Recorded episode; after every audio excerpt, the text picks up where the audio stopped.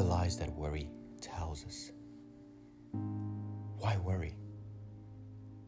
Stop asking why this is happening and start asking what.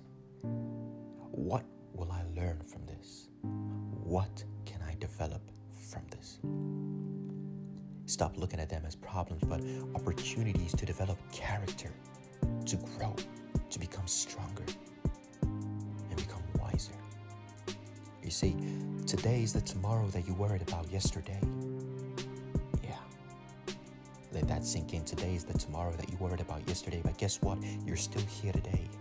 So plan for tomorrow, but live by faith today. If God's got you here today, then better believe that He'll have you looked after tomorrow as well. You see, we walk, we stumble and fall, but we are told if a man falls seven times, then let him get up one more time and keep moving. So don't look back. You're not heading that way. Yes, I tell you now. Even though you're not where you were yesterday and you're not where you're meant to be, but guess what? you're surely on your way. And it's okay. It's okay to feel disarray. Yeah, that term, you know, disorderliness, murkiness, muddiness, discombobulation, mix up, sloppiness, waterness, mental confusion, cloudiness, and whatever else you want to get yourself to feel, allow it and embrace it. Then leave it there and carry on your journey.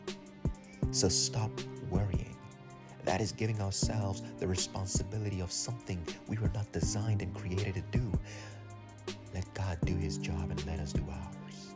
To praise, have faith, believe, and use that power, love, and sound mindedness we've been equipped with since our creation. Yes.